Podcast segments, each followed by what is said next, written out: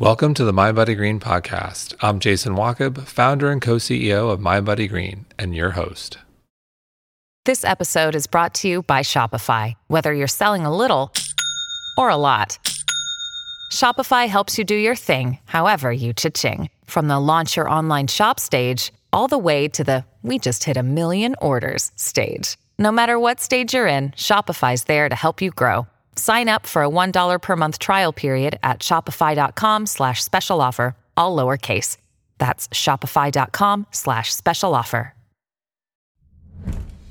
Dr. Madiha Saeed, also known as Holistic Mom MD on social media, is a practicing board certified family physician, international speaker, and the author of The Holistic RX, your guide to healing chronic inflammation and disease and the children's book series, Adam's Healing Adventures, which I have to say our kids love.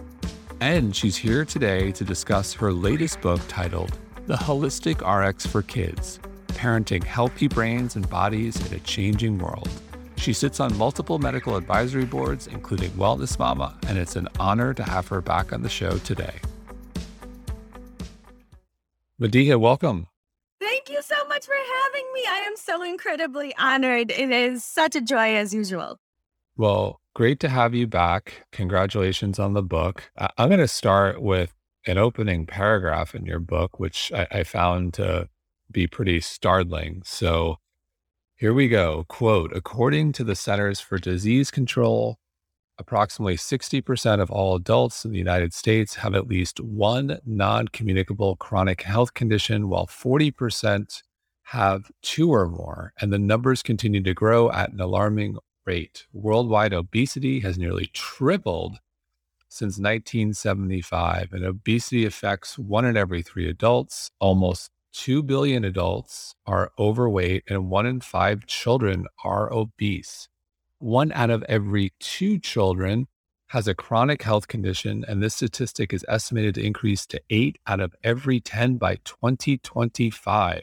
Crazy. Chronic disease is on the rise as six in every 10 adults have a chronic health condition, and four in every 10 have two or more chronic health conditions. These numbers are growing at an alarming rate affecting about 133 million Americans. It is projected that in 10 years, 83 million Americans will have three or more chronic conditions as compared to 30 million in 2015. And I'll, I'll stop there. there. There's a lot more data you have in the book, and I, I could spend the next couple hours just going through it, but I'm going to stop there and pause. There's a lot to be concerned about. I don't want to spend too much time on this because we're optimistic. Um, yes, hope. But lots of hope. It, yeah. It, it, what do you think is driving these horrific numbers for both adults and children? You know, and I think that's the million dollar question. And this is why I love functional, integrative, holistic medicine because us as conventional medicine doctors, we're just sort of, you know, we just address here's a problem and then we band-aid it with these quick approaches and then get you out the door and we'll never really get into the understanding of why. So why are we getting sicker as a humanity? Why are we making wrong decisions? Why are we just suffering overall? And so understanding that why, and that's where the hope lies, right? And so if we can understand what is a root of all this suffering, we can help put our bodies back into balance and including specifically our future back into balance. And it's not just, you know, internally, externally, it's all of this looking at it holistically. But today, our children's lifestyles are completely out of balance. Our lifestyles are completely out of balance. And I think that despite, you know, all of the unhealthy diets, the warnings against it, we're still eating unhealthy diets. Fast food is more now than ever before with increased artificial junk food consumption, limited diet variety, lack of sleep, the lack of nature, the lack of exercise, fun, play, increased stress, negative social environments, increased exposures to toxins inside and outside the home. That all of this, I think, contributes to an imbalanced us, an imbalanced world. And this then leads to one of the tr- like drivers of chronic illness, and that's inflammation. And inflammation is seriously disconnecting us from our one, we're not making decisions properly, right? And now science has actually proven that inflammation is disconnecting our children's and our prefrontal cortex and our amygdala. And that, that's really key to decision making, which is an entire science called neuroeconomics. And where, where it's our prefrontal cortex and our amygdala. But because we're living this imbalanced lifestyle now, we are not able to use our whole brain to make logical decisions. So we're making, even though we know all these things are not great for us, but this inflammation is really cutting off the, the connection between our prefrontal cortex and our amygdala. And thereby, we're not making thought out decisions. And it's really decreasing empathy, poor relationships, more anger, fostering a everyone hates me mentality. So, really, I think the inflammation, this fire inside, this chronic inflammation is really driving a lot of these chronic health conditions. And it's really destroying our future, unfortunately. And it's not just the inflammation in our food. Nope. It's the, the inflammation in our thoughts. It's in the inflammation of what we read in the news cycle. It, it's, I think, inflammation. Yes, there's a scientific definition of what that is, but mm-hmm. I also think of inflammation in a larger sense of what's happening culturally. Culturally, absolutely. Absolutely. And that's that is allowing our that's disconnecting our prefrontal cortex and our amygdala and we're just not making the right you know decisions our basically chronic inflammation in all aspects of our lives is hijacking our brains period and uh, i mean specifically when it comes to children and our behaviors right and there was just a recent amazing study in harvard and columbia where they looked at a group of 4,000 children. And these researchers determined that those children, at, when they checked their blood markers, those children with, you know, behavioral and emotional functioning problems at the age of eight, when they checked their blood at the age of 10, they actually had higher levels of two proteins called C reactive protein and interleukin 6. And those are pro-inflammatory, uh, pro-inflammatory cytokines that's produced when in response to tissue injury or infections. And so studies are now showing that we can start seeing this inflammation. So this, these inflammatory cytokines can be present in children and these just behavioral issues. And uh, from very young. And these, this can, can translate to children with inflammation again in adulthood. So I think just like what you're saying, you're right. It's all in inflammation and all these aspects in our lives that's even trickling down to our children. And because we are now living in a world where our children are being raised in a world with inflammation in all different aspects, that then is then, you know, reciprocating down to an adulthood. And we are now we are becoming more inflamed adults, disconnect, getting disconnecting our prefrontal cortex. We're living imbalanced lives. We're we're unable to make logical decisions, and it's really threatening our future.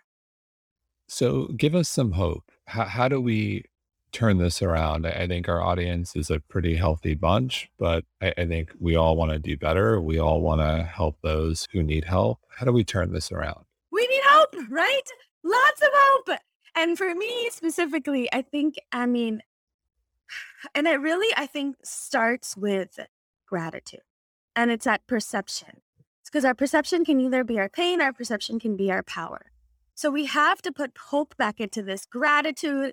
And this way, for me, I mean, we can either live in a world where everything is negative and we're fear based and oh my gosh, what's going to happen? Or oh my God, there's so much that can happen. So let's do that. Specifically, I love so starting off with gratitude every single solitary morning is really where I start off with my patients and my families because that fear that drives us really disconnects our prefrontal cortex and our amygdala. And therefore, we think more with our amygdalas in this fear based society. And then we make fight and flight type of decision making. So, really starting off with gratitude, I think, is really important then going to, you know, our bodies and our brains and our children's bodies, our brains are all made from food. So, right now, currently, we're eating the wrong foods, not enough of the right foods, and overeating foods. So, if we can, you know, and our children, our bodies, specifically our adolescents, are on, in a critical phase of neurodevelopment with lots of hormones and structures and behavioral and molecular connections. So, specifically, these adolescents are vulnerable to these stresses that can all lead to behavioral uh, changes, specifically in our foods. And junk food, junk food literally changes and impairs our adolescents' brains to think, learn, remember, it, it lower their overall memory, and even control like the impulses because these kids actually, they done in the Lancet, actually, it was, it came out where they looked at over 100 studies and saw that the, our, are uh, these kids, these adolescents' brains are not formed fully and they have higher, they actually have more dopamine receptors. And so the adolescent brain is much more influenced by their environment. So now research actually just today, like actually, no, two days ago, I like two days ago, the new research actually found that just children who ate, children that were made ate more fruits and vegetables had better mental health. I mean, that's stuff that we already know of, right? But this research actually studied 9,000 children, 9,000 children in 50 schools. And so I think just like it really is benefits our children, it also benefits us with the foods that we're eating. I mean, there was another, and this is just another really fun study where all these, it's so powerful that the things that we can put in our bodies, in our mouths, have a dramatic effect in our beha- in our behaviors and specifically our children's behaviors. And where they actually did another study in couple months ago in 2020, just this year, 2021, where they have followed more than like 400 infants and boys with a gut bacterial composition when it was higher of something called Bacteroides at the age of one year. That Bacteroides actually produces a metabolite that is called sphingolipids that is instrumental for the formation and the structure of neurons in the brain. So those children that dealt with that have were breastfed, ate a high fiber diet, living with the animal or a dog, exposed to nature, green spaces, specifically, you know, were they they had more of this bacteroides, which then equated to bad more advanced cognition and language skills in one, one year later. So these are the simple things that we can do by just eating a whole foods, plant based diet, tons of vegetables, clean protein, healthy fats, eating the rainbow, lots of fiber. You can actually determine what kind of gut bacteria are in your children's gut to help them really optimize their brain function because an imbalanced gut microbiome then leads to obviously increased immune cells that leads, you know, release cytokines that talk to other immune cells, that, that those messages cross the blood brain barrier to activate the brain's immune system. So either way, it's so important to start with diet. And specifically, I think another thing that I really wanted to throw out there was um, our children now, our children and we, us also, are more overweight and obese than ever before. There was actually a study also done where they took 2,519 children ages from 8 to 16 and found that the these children that were actually overweight and obese had psychosocial and cognitive consequences on their academic performance. So, inflammation associated with obesity and insulin resistance actually worsened executive function in both adolescents and adults. So again, it's not just important, I think, how much like we're yet eat tons of vegetables, clean protein, healthy fats. Then we're intermittent fasting to really lower that insulin resistance and then manage obviously leptin resistance that we can talk about. But what it's really super important is to get those nutrients, tons of vegetables, clean protein, healthy fats, eating the rainbow to really, that's where I really like to start off. And then obviously, you know, because obviously nutrients are, you know, regulate every single chemical reaction in our bodies. So it's really good to start there. You mentioned leptin resistance. Can you explain to us what it is and why it's something we need to think about as adults and also for children as well? So, you know, leptin is a hormone for of hunger that's produced by the fat cells that inform you when one is satiated so that one can stop eating. so it is a gatekeeper of fat metabolism, and that's really monitors how much energy an organism takes in. So when the stomach starts to fill up, the fat cells release leptin to tell the brain to stop eating. And when the body is constantly overloaded, like what we're doing nowadays, I think all day long, all night long, snacking, it can then overwhelm the system and that can then lead to these constant surges of leptin. And so, like insulin, over time, the body's receptors start to turn off. And there be one when the body can become resistant to leptin, which basically means that the body starts stops listening to the leptin signals. Just with all of their hormonal issues, leptin leptin resistance is actually a really complex problem. But overweight, overeating, gaining weight, obesity can all make sure that uh, can all actually increase too to lead to too much insulin and the body it's like it's little, gets a little bit uncomfortable for the body and specifically the consequences again we're seeing this more and more because not even just us uh, uh our us adults but it's also affecting our children now where it's this growing power problem is actually leading to inflammation which again we talked about and uh, and now they've shown that this inflammation is actually the amygdala was a lot more active in those children who were more with insulin and leptin resistance and we're more likely to develop um, type 2 diabetes. So it's again something that's really important to watch out for because i think right now we're eating too much processed foods and too many artificial foods that's raising our blood sugar level that's raising our that's uh, raising our leptin levels and our body start to become numb to this and it can really cause problems even in our brain functioning specifically cognitive processing involving learning as we think about leptin resistance if we think we're seeing that personally or with a family member or friend what what are some of the foods we should focus on to help combat that so again, uh, it's a, a whole foods, plant-based diet, lots of vegetables, clean protein, healthy fats. And I really think the healthy fats, because those specifically, because when you, when uh, those healthy fats are really what's going to go and say, oh, no, we've had enough food now, leptin, it turns leptin on, we're all good. But I mean, when we go, it's those processed carbs that really turn off, that, that really lead to leptin resistance. I mean, when we go to a restaurant, right, what is the first thing that they give us? Bread. And that's we think. Oh, wow, look, we're going to fill up on this bread and this processed carbs. So, but what what happens is that we're like eating and eating. Oh, we're going to get this bread, this butter. Oh, yeah, delicious. But then that goes, and actually they're smart because that goes and inhibits the leptin that then we don't know when we're satiated. So we just keep on eating and eating and eating. So I think really start focusing on like lowering those processed junk foods in the body and then leading to let then improving healthy fats in the diet.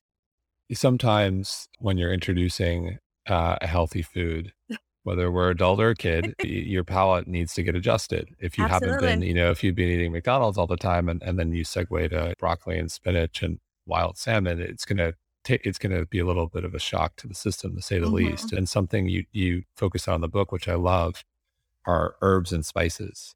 What are some of the herbs and spices that, that you think are really great that we should be introducing and, and probably all have in our cupboard for that food that maybe doesn't taste so great, but so we need to add something to it to make it a little bit more appealing? Well, I love my herbs and spices, right? One of the most powerful things to lower and lower inflammation and fight inflammation, optimize your immune system, and specifically, I know we all use like the green herbs like oregano and anti, you know, which are uh, which is antifungal, antibacterial, antiparasitic, all these. But I'm going to be a little biased. I love, I love my Indian spice, Indian Pakistani spices with all like the turmeric. Again, really powerful anti-inflammatory, optimizes detoxification. Black pepper, which really helps with nutrient absorption. Hot chili cayenne increases circulation, lowers the inflammation, and boosts metabolism. So, really, and then cumin again, anti cancer, and it helps with the immune system. So, again, just all of these and cinnamon. Oh, who doesn't love cinnamon? Right? Especially right now, September. and then um, in the fall season, the cinnamon stabilizes blood sugar and then your blood pressure. So again, all of these are really important to incorporate. And that for me, that's I love to do this with the kids also. Like, okay, like what what kind of spices are we gonna check today? What are we gonna add to this? But then it's really, I think with those spices, you could truly experiment in the kitchen. And that's when it becomes where you're truly boosting up the nutritional value of these foods. And uh, again, really helping the brain of child's brain and body. And it, it's a lot of fun to really experiment with the kids in the kitchen with different types of spices. And then let's add this and let's see how it helps the food taste up. So it becomes like an experiment, like a research project in it. It's so much fun. So you mentioned our immune system earlier, and I think that's top of mind for many. What what are some of your favorite immune boosting foods and vitamins and minerals as well? So seriously, right? Because right now a lot of us are dealing with wanting to put exactly what's in our bodies that are going to optimize our immune systems and support it. And so, specifically, supplements and nutrients can optimize the immune system. It can actually prevent and treat the upper respiratory tract infections. And nutrients, actually, what's really cool is that these nutrients have a synergistic role in every state of the immune system and it's really complex integrated integrated into the immune system because the immune system needs specific nutrients like micronutrients like uh, vitamin D, vitamin C, A, E, B vitamins including B6, B12, folate, zinc, iron, copper, magnesium, even selenium. So deficiencies, I mean, we are we're deficient in all of these uh, micronutrients, unfortunately, specifically even vitamin A. But I love like the foods that the three foods that come to mind specifically when it comes to immune boosting that again I love to incorporate into my daily routine and meals are like brown foods like mushrooms, right? White white button mushrooms are really great sources of bioactives, including beta glucans, which is an immune stimulating dietary fiber, and then obviously different types of mushrooms like reishi and shiitake and maitake and all these that can actually strengthen the immune system by improving natural killer cells. Broccoli sprouts, I know I talked about this last time. I love broccoli sprouts. Love to put it in everything. They contain sulforaphane, again, a really potent bioactive that activates the immune system. And then sprouts obviously contain 100, 100 more sulforaphane than the regular broccoli, which again increases NK cell activity and also boosts the immune defenses against the flu virus. And then chili peppers, chili, I love it. Adding chili to all my uh, foods, a lot of my foods. Uh, again, it has the capsaicin in it, which activates the immune system and has been shown to increase the number of circulating white blood cells and antibody producing B cells. So again, there's, I mean, there's immune calming foods like to calm the immune system down if it's over, and that's the er, you know, we have acerola. Is these are the new things that I started putting in like all my smoothies, acerolas, and then obviously broccoli sprouts and broccoli and camu camu and uh, cherry tomatoes, grapefruit. We have green tea, and then there's those strawberries, oranges, and then there's immune boosting foods. And those really include like garlic and black raspberries and blackberries and blueberries and broccoli sprouts and different types of mushrooms, chestnuts, chili, peppers, grapes. So just really eating the rainbow can really optimize our immune system with both top immune calming foods, immune boosting foods. I love it. And, and there's a couple I want to call out specifically. So I'll start with iron. Iron is, you know, critical for kids, critical for adults. It's something just on a personal level I notice. So I don't eat as much red meat as I used to. And at one time, when I did, when I ate a lot of red meat, my iron was actually high. It was like 200, not good. And no. then it like went to like 150, and now it's like in the mid 50s. So, mm-hmm. like, what I noticed, it dropped. So, it dropped about 100 points for six months. And I was like, huh, what's in my red, red blood cell, white blood cell, blood, blood, everything's good. So, like, but it's like, huh, what have I done to do this? And so you talk about diet. I'm like, okay, I've actually, if I look at my sources of iron, I'm eating, I, I probably cut my consumption of beans in half Mm-hmm. over the six months. I'm not really eating shellfish. I'm not really eating red meat. I'm not having spinach. I have some broccoli, but not a lot of broccoli. And then what I'm also doing is uh, my strength training has been more intense. And so I was, and I'm just doing some reading. I want your take on this. Mhm. It's like, huh, okay, this is like, okay, dropped 100 points. All the blood cells look good. So I'm not Mhm. concerned about something bigger going on. But I'm like, huh, diet, I probably cut my iron intake in half at least. And I've increased my strength training. And one, one thing I know about strength training and iron is it actually like, it, it, it eats it up. I'm, I'm not a, something like that. So I was like, huh, I bet you, and I think a lot of our audience like leans a little bit more plant based. I think we have, we have a lot of meat eaters, but, so powerful. and so can we just talk about that for a moment? Cause I'm like, huh, I'm the one who does like ridiculous lab work with Dr. Frank Lipman uh, and his it. team. So I get like this 25 page report, you know, a couple times a year and I see everything and that's what can be good or bad. But I was like, huh, I'm pretty knowledgeable and I didn't really think about this. So can we just pause there and talk about our like focus on that for a second? I'm curious to your thoughts about Absolutely. that. Absolutely. And I think um I think from the very beginning we've been worried about iron. I mean, I- is your kids getting enough iron? Are your families getting enough iron, right? What is iron? Iron's a trace mineral that's really found in every living cell of the body, right? And uh, it's primarily component of two proteins, hemoglobin and myomyoglobin. But according to this even CDC, iron deficiency is most common, one is the most common form of nutritional deficiencies. So it is important to talk about this because, again, iron is important for preventing anemia. It supports your energy levels. It helps your cognitive function. It supports development and growth overall. It's needed for healthy children's brains and bodies, and then even healthy pregnancies. It supports the immune system, just like we talked about, and even positive mood and prevents restless leg syndrome. So I think a lot of it, we think that it can only come from these. Yes, there's liver, which is really great in iron sources, and then meats and fish and beans.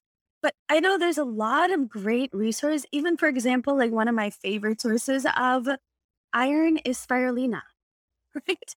So spirulina has like one ounce. So you don't even need that much, has eight milligrams of uh, iron, which is awesome. Where liver, three ounces of organic beef liver has about 4.05 milligrams. So these plant-based foods can actually have a lot of iron in them. Lentils, dark chocolate, even with 3.3 in one ounce, you can get 3.3 milligrams of iron. So again, it's really important to get it from these, and then you can really optimize your overall health. And specifically with kids now, they've shown, they've actually shown scientifically that just this, uh, that childhood, just by giving children and making sure that they're getting their nutrients from plant-based sources, where for of childhood iron, but that really does play a role in their mental and motor and general behavior because they've actually shown that those deficiencies can actually lead to impairment in both motor and cognitive functions in children's brains. And so, to making sure that for me, every morning we change up our smoothies. My kids love smoothie bowls, right? And I'll add in actually in my smoothie bowls, we talked, we just talked about spices or immune system things and bring it all together. But these smoothie bowls are now my kids' new favorite things to have for breakfast and to change it up with different types of fruits and vegetables and herbs and spices and different types of iron rich food, different like all these amazing, even spirulina goes in turmeric, I'll er, you know, root turmeric root. But all of this is really that important. And enough, another fun way that you can get, make sure your kids get those nutrients in through like, and then I'll top it with like pumpkin seeds, which again is really high. It also Pumpkin seeds are great. Yes, pumpkin seeds are great. So that's what I will do. Let's like a side bowl with all of these fruits and vegetables, and change them up all the time. Top them with like pumpkin seeds, some uh, those goji goji berries, and then some grain free granola. Oh, delicious! And now you're getting all the another great way to get in iron sources. Yeah, it's really important. And once I saw that, I said to myself, I bet there are a lot of other people who aren't anemic. I'm not anemic. The blood cell count is good. I think a lot of people are probably on the low side if they lean plant based because you have to really integrate those food. Like if you have beans once a week, that's not going to do it. No, or, to integrate it. Absolutely. And so you really have to, that's my learning for those who lean vegetarian or plant based and who work out. And then I, and then I was like, huh, and I'm exacerbating this by strength training because strength training actually depletes mm-hmm. iron fat, I think more, I think faster if I, if I have that right. So anyway, it was interesting. That's one takeaway I have for everyone. So on the subject of minerals in our immune system, ha- we have to touch on vitamin D. I feel like vitamin D is in the news all the time. Can you talk about vitamin D and, and why it's so critical and how we should think about that for kids and adults alike? Absolutely. You know, over the last 12 years of practicing medicine and checking vitamin D in a, thousands of patients, we are deficient. But it's sad because we were never really taught this in residency, medical school, very little, limited. Uh, and no, we never, no, we ever checked it, right?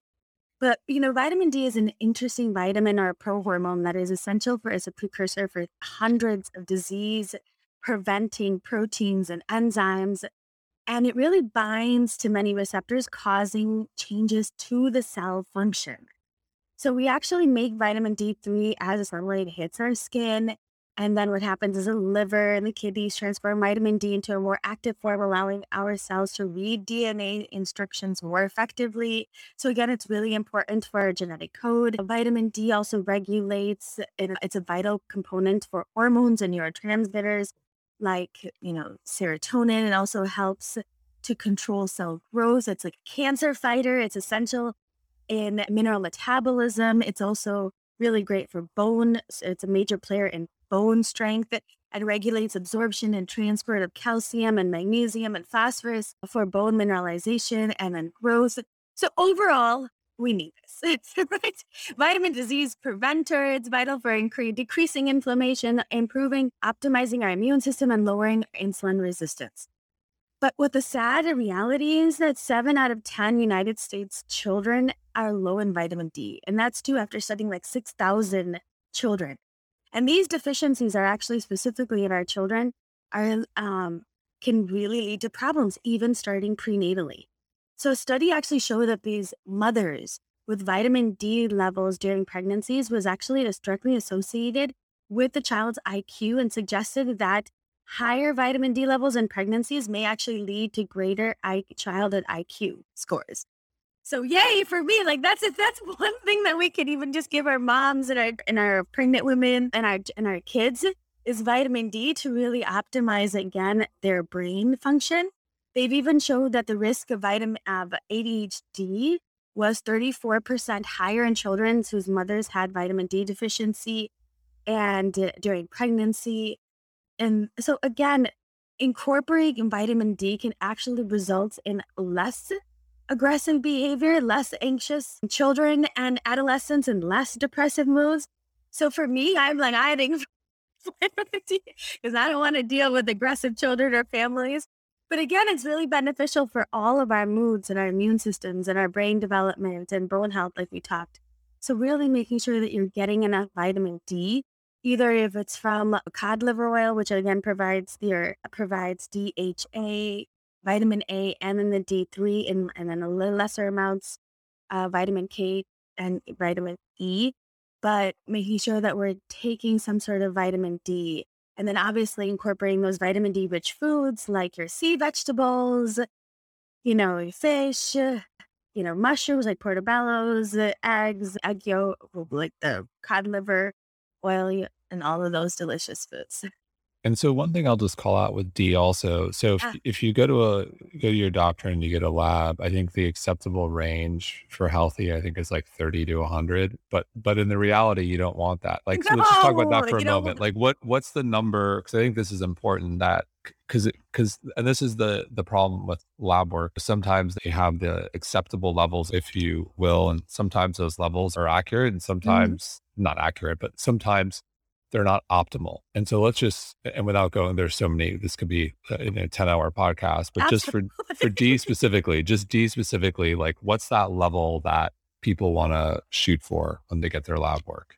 So for me, I have them go through anywhere from like 50 to 70 is 70 to 80 even. Yeah. Uh, and depending on what they're dealing with, that's really a nice sweet spot. Yep. And then, and even for kids, even if they wanted to take uh, what I like to do for once a child's level is optimized, continuing like a dosage of like 20 times their weight in pounds daily or like 2000 to 4000 international units per day. So that's for kids. So again, you want to always make sure that you want to keep your levels between around, you know, 50 to even 80. That's like a sweet spot and moving higher if you're especially dealing with, you know, a chronic health condition. But so for kids and adults, making sure that we're eating and then also taking the supplementation needed to keep us there. So th- the book is filled with, with so much data, a lot of great research. You love that. And, and you've also, you mentioned before the show that just it, it keeps on coming. I'm curious, I like, love yeah, like what, what's been the most surprising in terms of data research, whether it's in the book or it's something you've just come across where you've just kind of said, wow, that, that's, that's interesting.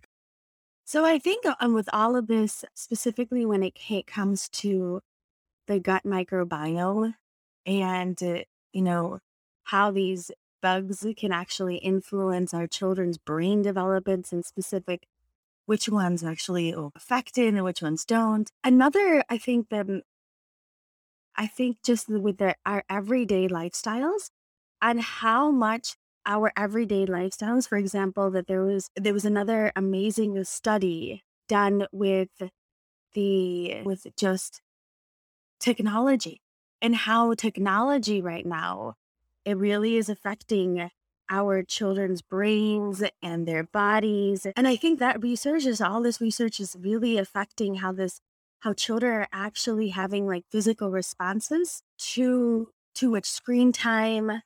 And not even just I think too much screen time, to even how us as adults are interacting in their world. And that's what's really powerful. And that, that it's so amazing how it, we think that our emotions, us, us as parents or as adults, our emotions and our stresses, hiding them from children and families are not really going to make a big difference. But actually, the studies have shown that it, our kids are actually really responding to even the things that we are even hiding. I mean, one thing that really I loved is, I mean, we've been sort of studying mirror neurons for a long time. So since the 1990s, we've been actually research, so researching mirror neurons. But mirror neurons are actually, they show the activity when one observes an act being done and when they actually oh, perform the act themselves. And it plays a large role in like speech and language and evolution and emotional intelligence and empathy and even learning and understanding. So, positive company or the stresses that your parents are facing or the things that you're dealing with, that positive company can actually increase the child's sense of purpose and belonging and boosts happiness and reduces their stresses in their immune system. But now that they're, sh- they're showing that you don't have to be doing the thing that yourself, that somebody else can be doing it and you can be getting that same reciprocating that those same kind of effects in your own body just by the you know by these mirror neurons because they may be like loving and hugging or they may be dealing with the stress but now your child your your brain or child's is actually reciprocating all of that. I mean which is so powerful right? And they're actually that whatever is happening in your life through these different hormones and um, chemicals and mirror neurons that children are seeing the effect in their bodies. And I feel like that's just so powerful that we think that, oh, they're just kids, they're not going to really notice it, or their families, or even just people around you, right? How they're not going to, oh, they're not going to notice it. But we can actually start to, how we live our lives affects, uh, it can really affect not just us, but the biology of those people that live around us. And that for me was just so powerful. In closing, what's one thing that anyone listening should focus on that will have a meaningful impact in their overall health and well being? One thing. And I'm going to say it again I think I know the answer. I think I know the answer. Because it's so powerful.